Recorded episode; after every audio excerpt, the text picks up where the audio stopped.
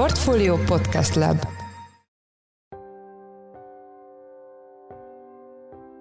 Üdvözlünk mindenkit! Ez a Checklist, a Portfolio munkanapokon megjelenő podcastje május 30-án hétfőn. A mai adás első részében arra keressük a választ, hogy hogyan áll Oroszország Ukrajnában, a háborús helyzetről ugyanis egymásnak ellentmondó hírek jelentek meg a napokban. A témával kapcsolatban Huszák Dánielt, a portfólió globál rovatának vezető elemzőjét kérdeztük. Azt lehet mondani, hogy az ukránoknak nyújtott segítség is valamennyire csökken, egyes ukrán alakulatoknak a motiváltsága is csökken valamennyire, kinyúltak azért a logisztikai útvonalak is valamennyire.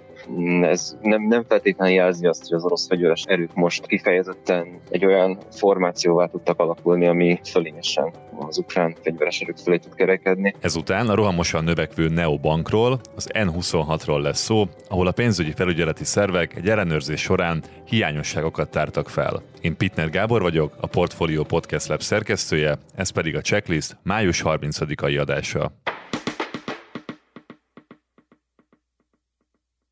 Egymásnak ellentmondó hírek érkeznek az ukrajnai háborúval kapcsolatban. Egyes híradások szerint, mintha most jobban teljesítene Oroszország, más vélemények viszont továbbra is súlyos problémákról tudósítanak. A témával kapcsolatban itt van velünk Huszák Dániel, a Portfólió Globál robotának vezető elemzője. Szia Dani, üdvözöllek a checklistben. Szia Gábor, üdvözlöm a kedves hallgatókat. Hol folynak most a legnagyobb harcok Ukrajnában, és milyen dinamikák jellemzik az elmúlt néhány nap harci eseményeit?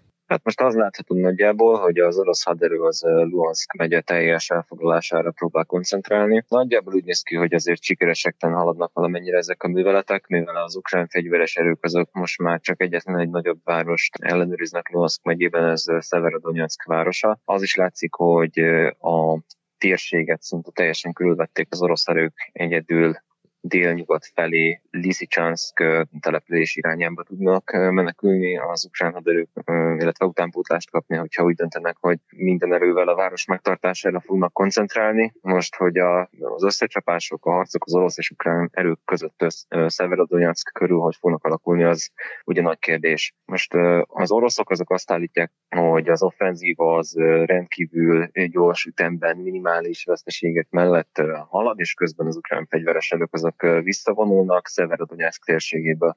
Most arról is lehetett orosz híradásokat olvasni, hogy már a város központjába is bejutottak az orosz fegyveresek, közben pedig ukrán, illetve nyugati hírforrások azok arról adnak hírt, hogy a város körül nagyon-nagyon intenzív az ukrán ellenállás, hogy az oroszok nagyon súlyos veszteségeket szenvednek, nagyon komoly problémáik vannak továbbra is a morállal, és alapvetően a városért folytatott harcok azok úgy fognak kinézni, mint amit Mariupolban is láthattunk, tehát egy nagyon hosszú, nagyon, nagyon elhúzódó és nagyon véres küzdelembe kell beszámítani a város térségében Nagyjából a konszenzus az egyébként úgy látszik, hogy az orosz fegyveres erők azok a Szeverodonyansk külvárosába valóban bejutottak. Független információ arról nincs, hogy belvárosba is bejutottak volna, illetve az látszik, hogy mindkét oldalnak azért vannak komoly veszteségei. Mik a legutóbb megfogalmazott hadi célok Oroszország részéről? Pont ezeknek a városoknak a gyors bevétele lenne a cél, vagy van még ezen kívül egyéb fontos cél, amit ők megfogalmaztak? Hát azért alapvetően az látszik, hogy az, amit az oroszok megfogalmaznak, mint hadi cél, az csak felületes, hogy így fogalmazzak, másrészt pedig változik. Azt lehetett látni, hogy az, hogy az orosz offenzíva az nagyjából Ukrajna keleti részére koncentrálódik, az már egy, egy ideje fennáll, tehát mióta ugye Kievnek az elfoglalását feladták az oroszok, azóta deklaráltan az a fontos, hogy Ukrajna, mert hogy a Ukrajna keleti részében található úgynevezett szakadár népköztársaságokat, a Luhanszki és Donetszki népköztársaságot, ahogy ők fogalmaznak, felszabadítsanak teljes egészében, mivel ugye ezeket a megyéket korábban megosztva irányította az oroszlajkú szakadár önkormányzat, hogy így fogalmazzak, illetve az ukrán fegyveres erő és a Kiev lojális politikai erők. Most Szergei Lavrov külügyminiszter az a hétvégén pont adott egy interjút az oroszok hadi céljairól, nagyjából az látható, hogy kommunikációs narratíváját tekintve nem sokat változtak az orosz hadi célok az offenzíva kezdete óta. Továbbra is ezt a náci mentesítést emlegette, az orosz kisebbség védelmét Ukrajnában, Ukrajna demilitarizálását, illetve, ahogy ő fogalmazott, a szakadár népköztársaságoknak a felszabadítását. Az látszik, hogy azért alapvetően február 24-én indult invázió kezdete óta annyira nem változtak a kommunikációs narratívája tekintve az orosz célok, viszont azért azt látjuk, hogy műveleti szinten megváltoztak valamennyire. Tehát az is látszik, hogy egy Kiev elfoglalásának a műveleteit feladták, aztán Harkiv térségéből is valamennyire kivonultak magát a várost, azt teljes egészében elhagytak és már csak néhány települést irányítanak Harkiv megyének a, a délkeleti részén, de egyébként most tényleg Luhansk elfoglalása cél, és aztán utána vélhetően pedig a Donetsz megye teljes elfoglalása lesz a következő fontos prioritás. Helyes az az értelmezés, mely szerint Oroszország valamilyen mértékben, mintha rendezte volna sorait, és több sikert ér el mostanában Ukrajnában, mint mondjuk a háború első két-két és fél hónapjában. Hát, hogy te is mondtad, azért elég vegyes a, a kép, illetve egymásnak igencsak ellentmondóak a, a nyugati és ukrán, illetve az orosz híradások az offenzív alakulásáról. Azért azt fontos tisztázni, hogy az offenzíva korai szakaszában is azért voltak olyan térségek, ahol gyorsan haladt az orosz haderő, például Herson régióban, illetve az Azovi tenger partszakaszán, ugye Kiev és Harkiv elleni offenzíva volt az, ami, ami nem hogy nagyon lassan haladt, hanem ugye végeredményében kudarcot vallott. De azt lehet látni, most is igencsak vegyes a kép. Tehát azt látjuk, hogy Luhansk megyében, ahol koncentráltan támad az orosz haderő, azért érnek el harci sikereket, ez is mutatja azt, hogy most már csak egy, egy olyan város van a térségben, amit Ukrajna ellenőriz. Azt, hogy ez mennyiben köszönhető annak, hogy úgymond rendezték a soraikat, szerintem ez megint egy, egy viszonylag komplex kép. Azt kell látni, hogy az a, az, az orosz haderő, ami most Ukrajna keleti részében tevékenykedik, azért igencsak más nexusban tartózkodik ott, mint mondjuk azok a katonák, akik Kiev térségét támadták. Tehát vegyük például azt, hogy a háború korai szakaszában ez már bizonyított tény, hogy nagyon kevés orosz katonát informáltak arról, hogy,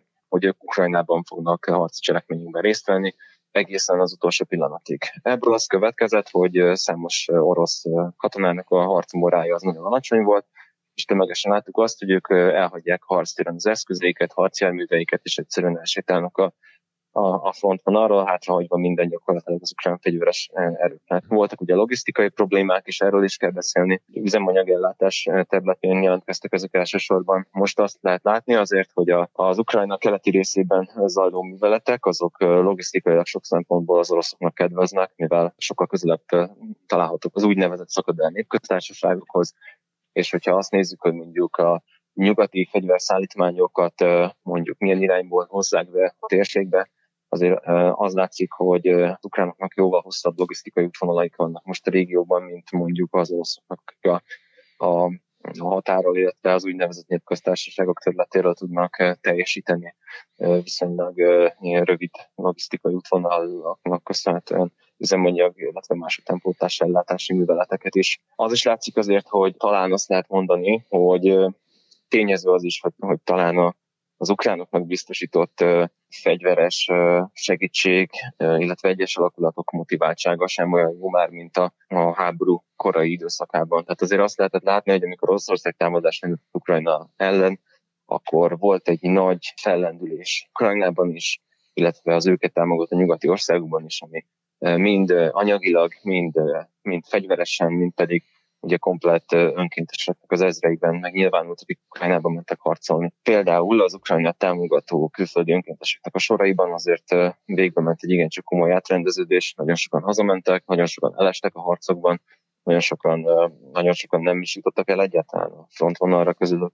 Tehát itt azért elég van, van tapasztalható egy olyan kép, és ezért az Ukrajnának nyújtott támogatásban is talán egy kis intenzitás csökkenés lehet megfigyelni. Ha megnézzük azt is például, hogy, hogy a, a nyugati országok által felajánlott fegyverszállítmányok, azok milyen intenzitásúak voltak a háború első néhány hetében, és milyen intenzitásúak most, azért itt is lehet egyfajta különbséget megfigyelni. Gondoljunk bele abba, hogy az első néhány hét, hét során csak az Egyesült Államokhoz majdnem 20 ezer páncéltörő fegyvert küldött Ukrajnában. Ennek a, a segítségnek azért volt egy olyan dinamikája, ami hosszú távon nem, nem fenntartható. Azt lehet mondani, hogy az ukránoknak nyújtott segítség is valamennyire csökken, egyes ukrán alakulatoknak a motiváltsága is csökken valamennyire, kinyúltak azért a logisztikai útvonalak is valamennyire. Ez nem, nem feltétlenül jelzi azt, hogy az orosz fegyveres er-, erők most kifejezetten egy olyan formációvá tudtak alakulni, ami, ami mondjuk fölényesen az ukrán fegyveres erők felé tud kerekedni. Alapvetően ez egy nagyon komplex és sok tényezős helyzet, aminek a kifutása azt még ugye nem lehet most látni. Mi lehet annak az oka, hogy brit hírszerzési jelentések szerint Oroszország óriási veszteségeket szenvedhet közép és alacsonyabb rangú tisztjei között? Erről lehet tudni valamit? Hát ugye a brit hírszerzés az alapvetően azt mondja, hogy a, az orosz haderő az viszonylag alacsony számú, jól képzett tiszthelyettesre altisztel rendelkezik, és ezért kevésbé tapasztalt fiatal tisztek vezetik a, kis alakulatokat és a harci Tehát konkrétan arról van szó, hogy ellentétben mondjuk egy amerikai haderővel nem azt látod, hogy egy lövész rajt mondjuk egy, egy 10-20 éves katonai tapasztalattal rendelkező őrös nehezen, hanem mondjuk egy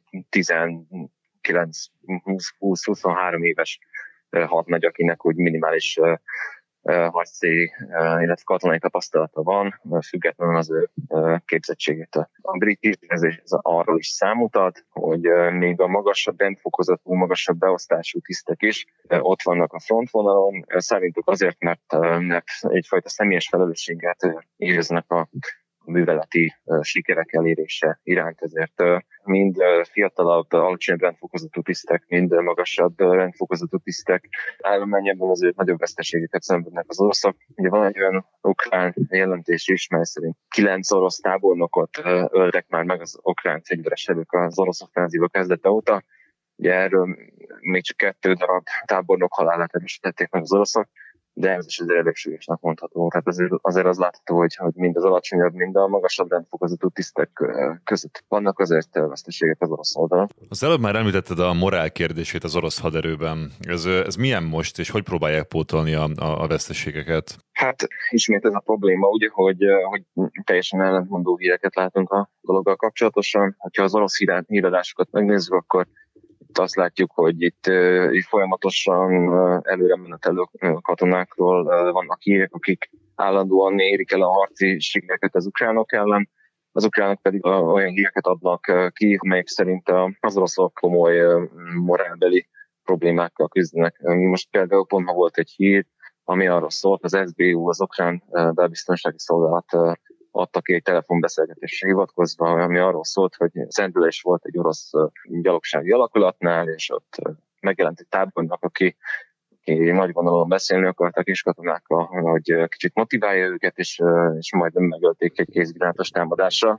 Az ukránok azok ilyeneket közölnek. Hm. Nyilván ezt nem, nem tudjuk független forrásból megerősíteni. Tehát azt lehet azért látni, hogy nyilván az ukránok is egy kicsit felnagyítják azért az orosz fegyveres erőkben tapasztalható problémákat, de az is tény, hogy a háború eleje óta megfigyelhető az, hogy, hogy egyes alakulatnál tényleg vannak gondok a morállal. Most éppen más miatt, mint a háború elején háború elején ugye az volt a, a fő probléma, hogy az oroszoknál azt úgy, értelmezték a dolgot, hogy átverték őket a, a vezetőik, mert nem mondták meg nekik, hogy háborúba mennek Ukrajnába. Most pedig az a gond, hogy egyes alakulatok hatalmas nagy veszteségeket szenvednek, és azért érzik úgy, hogy, hogy elárulták őket. Én szerintem van, van ezeknek a hírközléseknek valamikor a realitása, de valószínűleg a háború után fogjuk tudni csak azt, azt összegezni, hogy ezeknek az ukrán hírszerzési jelentéseknek konkrétan hány százaléka volt ténylegesen száz százalékban valós és megbízható. A veszteségek pótlására kitérve, annyit tudok mondani, hogy ezért az látszik, hogy valamilyen szinten, szép csendben elindult egyfajta, mondhatni általános mozgósítás felé orientálódó gondolkodás Oroszországban, ez abból látszik például, hogy elkezdték mozgósítani a raktáron fellehető T-62-es készleteiket. Ezek olyan harckocsik, amelyek kifejezetten régi, 60-as, 70-es években készült harcjárművek, melyeket a 80-as években modernizáltak, de annyi az érdekesség ezekkel kapcsolatosan, hogy ezek a, ezek a harcjárművek tartalékos alakulatokhoz vannak beosztva, Ugye hivatalosan az oroszok eddig nem mozgósították a tartalékos állományt, csak hivatásos katonák, az aktív állomány harcol Ukrajnában, olyan katonák, akik, akik ugye full time-ban az orosz fegyveres erők állományát képezik, de hogyha tartalékosokat is mozgósítanak, az azt jelenti, hogy akkor már ilyen módszertonnal is próbálják pótolni a veszteségeiket az oroszok. Hivatalosan egyébként a magyarázat a T-62-esekre orosz részről az, hogy ezek a, ezek a harcjárművek, ezek a szakadárerőknek mennek, és nem is az orosz állomány kötelékében fognak harcolni nem tudjuk, hogy ebből konkrétan mi az igaz, de az is, az is látható egyébként, hogy az orosz fegyveres erők megbízásából tevékenykedő emberek körében is egyfajta toborzás indult el, tehát vannak képek, felvételek, beszámolók arról is, hogy az oroszok egy nagyobb számú zsoldost próbálnak mozgósítani Ukrajnában, és arról is, hogy a fegyveres erők szerződéses állományát is megpróbálták bővíteni, például új toborzóirodákkal, toborzó kampányokkal Oroszország területén. Mik azok az események, amiket a következő napok tekintetében különösen figyelni kell a háborúval kapcsolatban? Hát először is, hogy említettem, a Severodonetsk elleni offenzíva lesz az érdekes, hogy sikerül-e egy gyors támadással elfoglalni az egész várost az orosz fegyveres erőknek, vagy pedig valóban egy Mariupolhoz hasonló vérfürdő és hosszas harc lesz ott a város térségében, ugyanis ezzel a, ezzel gyakorlatilag Luhansk megyi teljes egészében elfoglalják az oroszok, ami azért egy jelentős sikerként értékelhető az orosz fegyveres erők számára.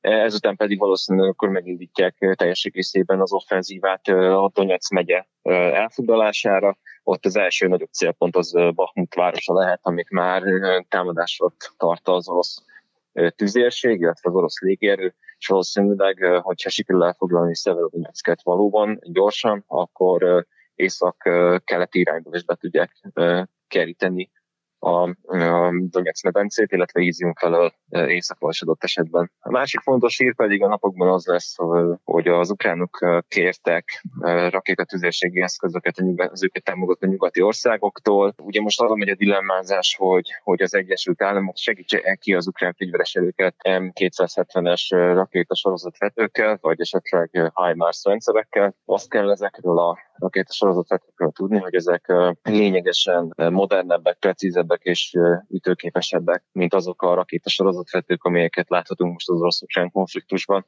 Ugye nagyjából mindkét oldal hasonló, hasonló eszközöket használ, ugye BM21-es rakétasorozatvetőt, illetve a, a BM30-as sorozatvetőt lehet látni nagyobb szemben a konfliktus során, illetve később szemben um, kaptak egy cseh rakétasorozatvetőt is az ukránok Csehországtól, viszont technológiai színvonalát tekintve ezek azért régebbi, régebbi eszközök. Tehát azt kell látni például, hogy ezek egyáltalán nincsen bennük semmilyen irányított technológia, egyetlen nem precíziós eszközök, sok esetben még akár uh, számítógépes közvezelő rendszerük sincsen, manuálisan kell például célra irányítani ezeket a ezeket a régi rakéta sorozatvetőket, ezek szemben egy amerikai rendszerre mondjuk van számítógépes tűzvezérlő rendszer, gyorsabban újra tölthetők, könnyebben kezelhetők, adott esetben például az M270-es az nagyobb páncélvédettséggel is rendelkezik, mint mondjuk a GM21-es.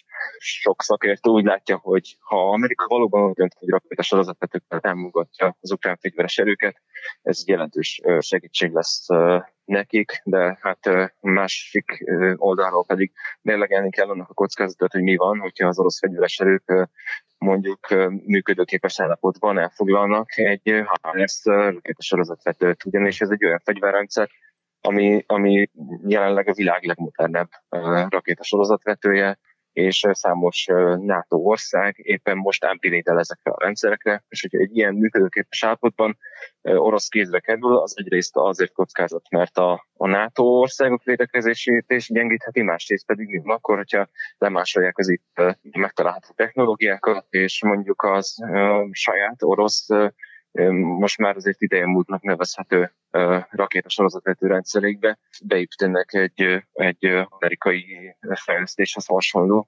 közvezérlő rendszer. Ezt a, ezt a kockázatot mindenképpen mérlegelnie kell Washingtonban a döntéshozóknak mielőtt egy ilyen technológiával Ukrajna segítségére sietnek. Köszönjük szépen! Az elmúlt percekben Huszák Dániel, a Portfólió Globál robotának vezető elemzője volt a vendégünk. Köszönjük, Dani, hogy itt voltál velünk a műsorban. Köszönöm szépen én is, Gábor, köszönöm a figyelmet a hallgatóknak, és kellemes napot kívánok!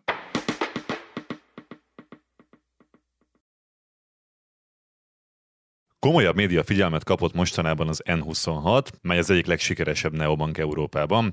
A szabályozói hatóságok ugyanis számtalan működési hiányosságot tártak fel. A témával kapcsolatban itt van velünk Tonács Attila, a portfólió pénzügyi rovatának elemzője. Szia Attila, üdvözöllek a checklistben. Üdvözlök én is minden kedves hallgatót. Honnan indult és hogy lett Európa egyik vezető neobankja az N26? Mitől különleges ez a pénzintézet? Az N26 egy neobank, egy digitális bank. Elsőként indított Európában kizárólag digitális csatornákon banki szolgáltatást. Eredetileg az alapítók egy prepaid hitelkártyát indítottak el Európában, ez 2013-ban volt. Ez egy startup volt, az volt a lényege, hogy serdülőkorú fiataloknak fejlesztettek egy applikációt, illetve egy hitelkártyát bocsátottak ki számukra, és tulajdonképpen a, a szülők bele tudtak látni a fiataloknak a pénzügyeibe. Hát természetesen ez nem nagyon tetszett ennek a korosztályú fiatalságnak, így nem is használták annyira, de a szülők az üzletemberek legnagyobb meglepetésére azzal szembesültek, hogy imádják a megoldást, elkezdték használni a költségeik kezelésére, illetve pénzküldésre. Rendkívül kényelmes volt, átlátható, és ekkor még nem létezett digitális banki alternatíva. Óriási potenciált láttak benne, és át is nevezték a szolgáltatást, ekkor lett Number 26, Egyébként a Rubik kockát alkotó 26 kisebb kockára utal ez a, ez a név. Később N26 lett, megkapta a banki engedélyt, és azóta tulajdonképpen hasít most már megtakarítási szolgáltatásokkal, illetve biztosítási termékekkel is. Mekkora az N26 mérete a Magyarországon is jelenlévő Revoluthoz képest, csak hogy tudjuk mihez viszonyítani? A Revolutnak sokkal nagyobb az ügyfélbázisa. Ha jól emlékszem, 15 millió körül van, az N26-nak 7 millió. Azonban több év is volt, amikor az N26-nak nagyobb ütemben, gyorsabb ütemben nőtt a, a, az ügyfélbázisa, mint a Revolut Revolutnak. Annyit érdemes megjegyezni, hogy említette te is a, a Felkonfban, hogy voltak összetűzések a szabályozói hatóságokkal. Emiatt arra lehet számítani, hogy a következő években lassabban fog nőni az N26-nak a, az ügyfélbázisa. Erről majd még később beszélünk milyen hiányosságokat tártak fel a, a működésben a szabályozó szervek? Elsősorban pénzmosással kapcsolatos dolgok voltak. Főként IT monitoring beli hiányosságokat tártak föl, amiket a banknak azonnal meg kellett változtatnia. Az előírás tartalmazta azt, hogy a hitelintézetnek még egyszer le kell ellenőrizni a, a felhasználói egy jelentős részének a személyazonosságát, hogy így ki tudják szűrni a pénzmosással kapcsolatos bűncselekményeket. Illetve volt egy hacker támadás is, aminek következtében bűnözők sikerrel emeltek el jelentős összegeket ügyfelektől. Erre reagálva később a bank létrehozott egy kiberbiztonsági labort Bécsben, ami azért jelzi, hogy komolyan igyekszik venni a bank egyes területeket, amikben hát így nyilván a, a, az ügyfélbázis bővülésével, meg a népszerűség növekedésével azért felmerülnek eleinte hiányosságok, de hogy ezeken igyekszik változtatni. Mennyire jellemzőek ezek a hibák? Ezt azért kérdezem, mert ugye a napokban írt egy cikket az N26-ról, de nemrég megjelent egy másik cikket is a portfólión, amiben ígéretesnek induló, de aztán elbukó fintech cégekről volt szó. Vannak-e jellemző hibák, melyek a fintech cégek bukását okozzák? Természetesen több ilyen is van. Elsőként lehetne említeni azt, hogy elég szigorúak ezen a területen a, a, a szabályozások, a törvények, sokszor kiszámíthatatlan is, hogy hogyan fognak változtatni a hatóságok ezeken a törvényeken, vannak olyan szolgáltatások is, kriptót tudnám említeni, ami még ilyen szabályozói szürke zónában van, hogyha később esetleg a hatóságok hoznak egy olyan törvényt, ami, ami miatt az illegalitásba szorul, akkor nyilván a, a, a szolgáltatásnak is, is lőttek. Tehát nagyon fel kell készülni egy adott ország pénzügyi szabályozásaiból, hogyha egy fintech céget szeretnénk sikerre vinni, mert érhetnek azért meglepetések. Ott lehet még az, hogy mindenképpen olyan befektetőt kell választani, amelyik szakmailag is ott van, tehát, hogy nem elég az, hogy csak egy finanszírozó áll be a projektünk mögé, mert ez egy nagyon összetett, nagyon komplex terület, a, a fintek, és jó, hogyha van mögöttünk egy tapasztalt szakember az iparágból. Amit még szintén érdemes megemlíteni, és itt jöhet képbe az N26, hogy sok fintek cég arra törekszik elsősorban, hogy javítson a felhasználói élményen, a funkcionalitás kiemelkedően magas szintű legyen, viszont eleinte nem fordítanak elég figyelmet arra, hogy jövedelmező is legyen a, a vállalkozás, ami valahol egyébként érthető, tehát hogy nyilván arra használják ezeket a forrásokat, hogy nőjenek, bővítsék az ügyfélbázist, és úgy gondolják, hogy később majd ráérnek profitábilis pályára lépni. Az N26 is brutális méretű veszteségeket termel. Igen. Mit mondanak erre a cégnél? Hát egy érdekes válasz hangzott el ezzel kapcsolatban a, a, a cégvezetőtől. Azt mondta, hogy a profitabilitás egyelőre nem tartozik a, a legfontosabb mérőszámaik közé. Hát Igen, ez, ez, ez érdekes, érdekes kijelentés. Én azért azt gondolom, hogy, hogy, hogy, hogy a későbbiekben majd tudnak olyan termékekkel is kijönni a piacra, amik, amikkel el tudják majd érni a megfelelő jövedelmezőséget, hiszen láthatjuk, hogy azért javult, kevesebb veszteséget termel most már az N26, mint, mint két évvel ezelőtt. És akkor figyelembe véve ezeket a, a hiányosságokat, amiket feltártak a felügyelőszervek, és a, és a brutális méretű veszteséget is, amit termel jelenleg a cég, ezekből milyen következtetéseket lehet levonni szerinted az N26 tekintetében? Van az ügyfeleknek aggódni valójuk? Mm, én azt gondolom, hogy nincsen. Már korábban is említettem, hogy az N26 megpróbál eleget tenni a hatóságok kérelmeinek, Ráadásul ö, elég stabil intézményi védőháló is van körülötte. Az N26 számláin lévő pénzeszközöket ö, 100 ezer euróig biztosítja a német betétbiztosítási rendszer, tehát védi ezeket a, ezeket a betéteket. Ez azért megnyugtató. Köszönjük szépen! Az elmúlt percekben Tonács Attila, a portfólió pénzügyi rovatának elemzője volt a vendégünk. Köszönjük Attila, hogy itt voltál velünk a műsorban. Én köszönöm.